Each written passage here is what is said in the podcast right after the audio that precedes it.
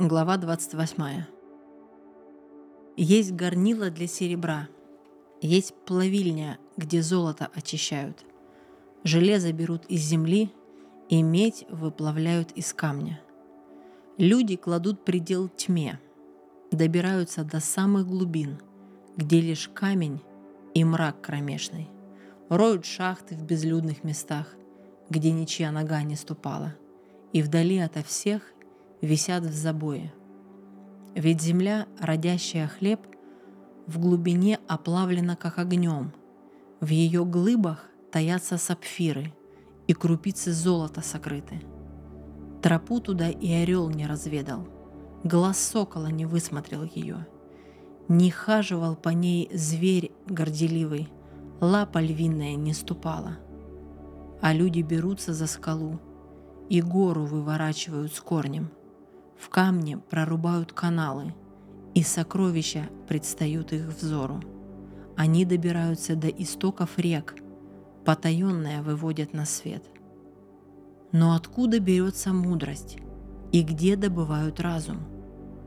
Путь к ней человеку неведом, и в стране живых ее не сыщешь. Скажет бездна, во мне ее нет. Скажет море, и у меня нет червонным золотом за нее не заплатишь, и серебра за нее не отвесишь. Ее не купишь за самородки Афира, за самоцветы, оникс с сапфиром, ни златом, ни стеклом ее не оценишь. На драгоценный сосуд не сменяешь, о хрустале, о кораллах и не думай. Мудрость добыть труднее, чем жемчуг.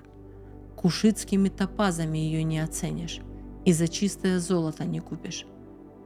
Так откуда же приходит мудрость и где добывают разум? Утаена она от глаз всего живого, сокрыта даже от птиц небесных. Гибель и смерть о ней скажут, знаем только понаслышке. Но путь к ней ведает Бог. Только Он знает, где она. Взор его достигает края земли – и все, что под небесами он видит.